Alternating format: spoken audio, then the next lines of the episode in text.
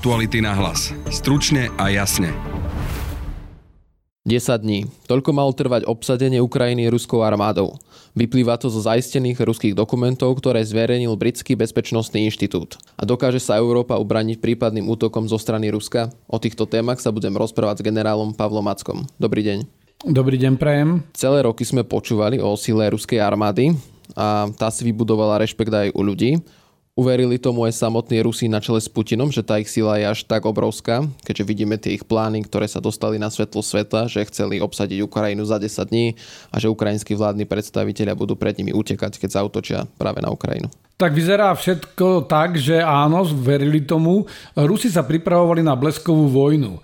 Oni boli veľmi úspešní s tou anekciou Krymu, kedy vlastne pomocou zelených mužíkov, to znamená ruských vojakov bez označenia, prevzali postupne moc na tom poloostrove, e, odzbrojili Čiernomorskú flotilu, časť flotily sa pridala na ruskú stranu a vlastne dosiahli veľmi rýchle víťazstvo, prakticky bez jediného výstrelu. Už horšie to bolo v oblasti Donbasu, kde predsa len, aj keď opäť prezlečení ľudia za povstalcov, ale boli to príslušníci ruských ozbrojených síl a príslušníci ruských spravodajských služieb, ktorí vytvárali zdanie tzv. povstania, už e, museli ísť do boja a vlastne nakoniec sa rozhoreli veľmi ostré boje a potom aj vlastne sa ako keby ten konflikt na chvíľu zastavil a prebiehal len v tej línii dotyku. Rusi si pripravovali toto veľmi dlho a čakali na vhodnú príležitosť. Už vlastne minulý rok na jar koncentrovali svoje vojska v priestoroch okolo hraníc Ukrajiny, vykonávali intenzívny výcvik, ale nakoniec sa stiahli. No na jeseň tam prišli znovu, začali dávať veľké ultimáta a vyzerá to tak, že celá tá ruská hra mala skončiť tak, že vlastne bleskovou operáciou zlomia odpor Ukrajiny, rýchlo obsadia tie hlavné administratívne centra, vyradia veľkú časť ukrajinskej armády z činnosti a zvyšok sa k ním pridá alebo sa jednoducho vzdá a vlastne potom, to je to, čo sme čítali v tej správe, si to Rusi tzv. dočistia. To znamená, zlikvidujú politické vedenie Ukrajiny, e, budú to deklarovať, že vlastne nevedia, čo sa stalo, e, rýchlo obsadia kľúčové pozície, začnú hľadať tých hlavných možných odporcov ruskej okupácie, zriadia filtračné tábory a vlastne postavia svet do takej reality, že za tých 10 dní než my sa zorganizujeme. Ukrajina už bude ruská a nebudeme s tým vedieť nič robiť. Ukrajinci s tým nebudú nič vedieť robiť a preto vzhľadom na našu závislosť na surovinách z Ruska sa s tým skôr či neskôr zmierime. Rusi zrejme počítali s tým, že prídu nejaké masívne sankcie, že prídu veľké protesty, ale vychádzali z toho, že straty budú relatívne malé, že tá krajina už bude pod ich kontrolou, začne sa postupne rusifikovať, že Západ na to možno bude reagovať nejakým zvýšeným zbrojením, nejakou ostrou retorikou, ale že tým sa to všetko skončí a vlastne naše ekonomické pohodlie nás donúti skôr či neskôr s Rusmi kooperovať a vzhľadom na tie finančné zásoby, ktoré oni mali z predchádzajúceho predaja ropy a ďalších uhlovodíkov a iných surovín k dispozícii, že nejakú dobu vydržia, že si udržia svoje dobré kontakty s Čínou a s ďalšími partnermi vo svete a že vlastne Západ bude donútený akceptovať novú realitu a Rusi si vylepšia svoju negociačnú pozíciu. Sice sme Rusko preceňovali, ale fínska premiérka dnes vyhlásila sa na Marinova, že Európa momentálne nie je dosilná na to, aby čelila Rusku a bez Spojených štátov by sme boli podľa jej slov v problémoch. Má pravdu? Jednoznačne pravdu má, aj preto sa Fínsko rozhodlo bez akéhokoľvek váhania po začiatku invázie ašpirovať na členstvo v NATO.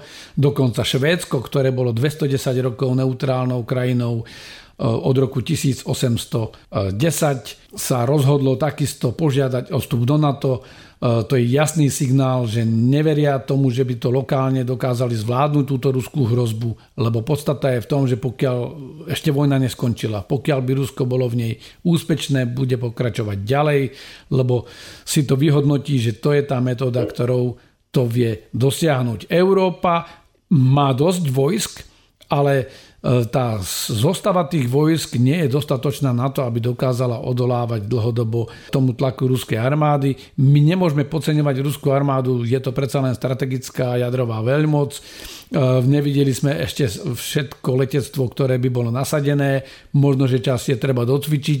No ale Rusko je tiež len učiaci sa mechanizmus, aj tí najbrutálnejší diktátori sa vedia učiť. Rusko si určite túto vojnu vyhodnotí. Je to veľká krajina s veľkými surovinovými zdrojmi. E, môže sa zotaviť, pretože nikto na Rusko neutočí. Rusko môže síce prehrať na Ukrajine, ale ako také Rusko porazené nebude, podobne ako bolo imperialistické Japonsko alebo nacistické Nemecko.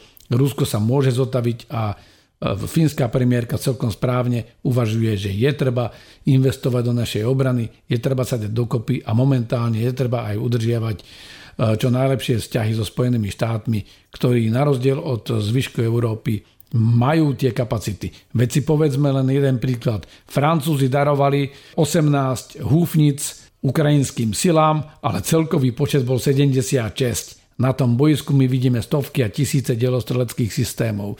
Nemci mali maximálne 300 tankov, na tom boisku sme ich videli tisíce. Holandsko a podobné krajiny dokonca už tie tanky ani nemajú. Skrátka, e, Európa do značnej miery podcenila možnosť veľkej konvenčnej vojny, dlho sa sústredila na tzv. stabilizačné operácie a na operácie medzinárodného krížového krízového manažmentu v oblasti okolo Európy, ale nepočítala s nejakou masívnou konvenčnou vojnou. Všetky tie strategické úvahy vychádzali z toho, že varovací čas bude 10 rokov alebo minimálne niekoľko rokov, že aby sme videli symptómy, že takáto konvenčná hrozba klasickej veľkej vojny e, nám hrozí.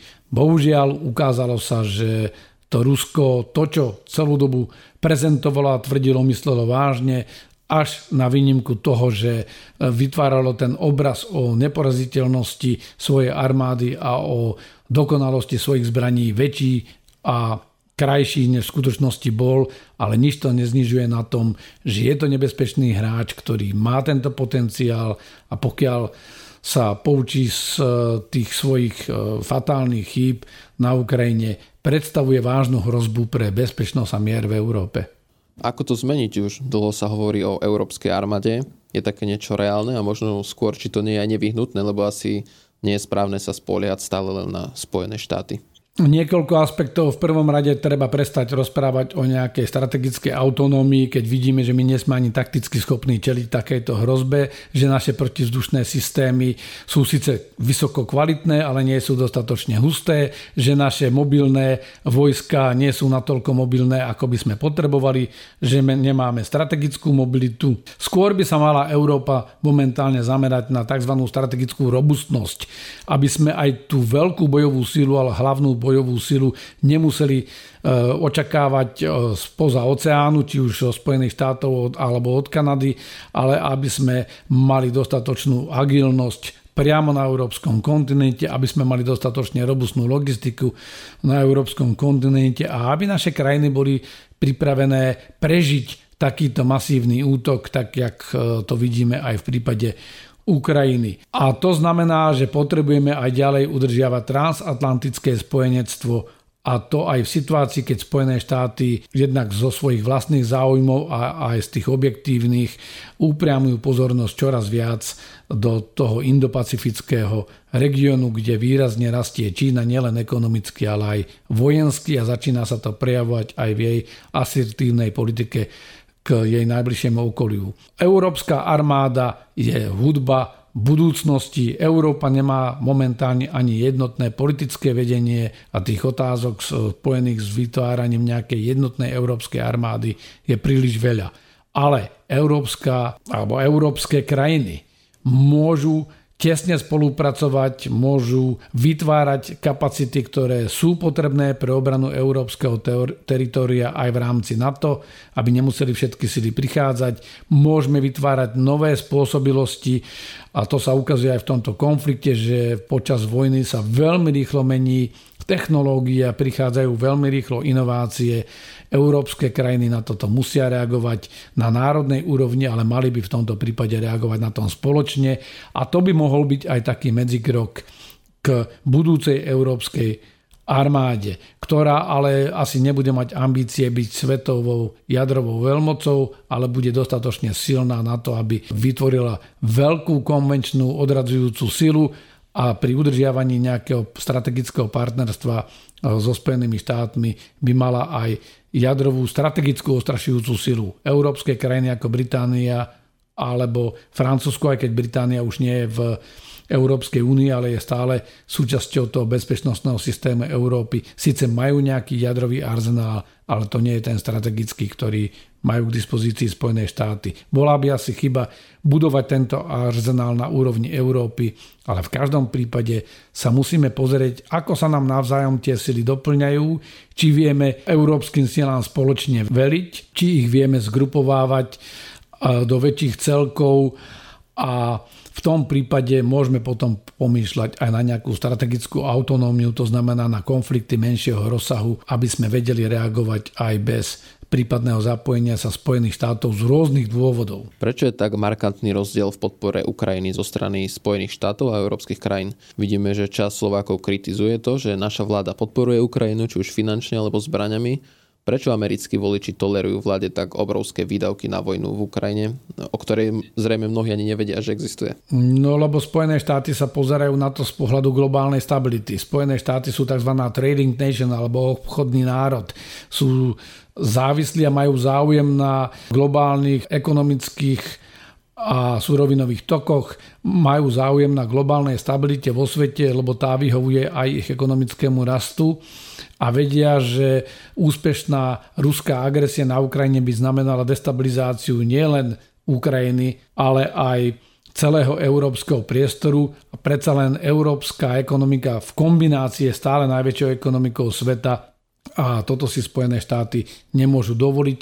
Tie náklady, ktoré oni vynakladajú na podporu Ukrajiny sú ďaleko nižšie, ako by boli prípadné dopady deštrukcie systému bezpečnosti Európe a vo svete. To bol generál Pavel Macko. Ďakujem za rozhovor. Pekný deň. Aktuality na hlas. Stručne a jasne.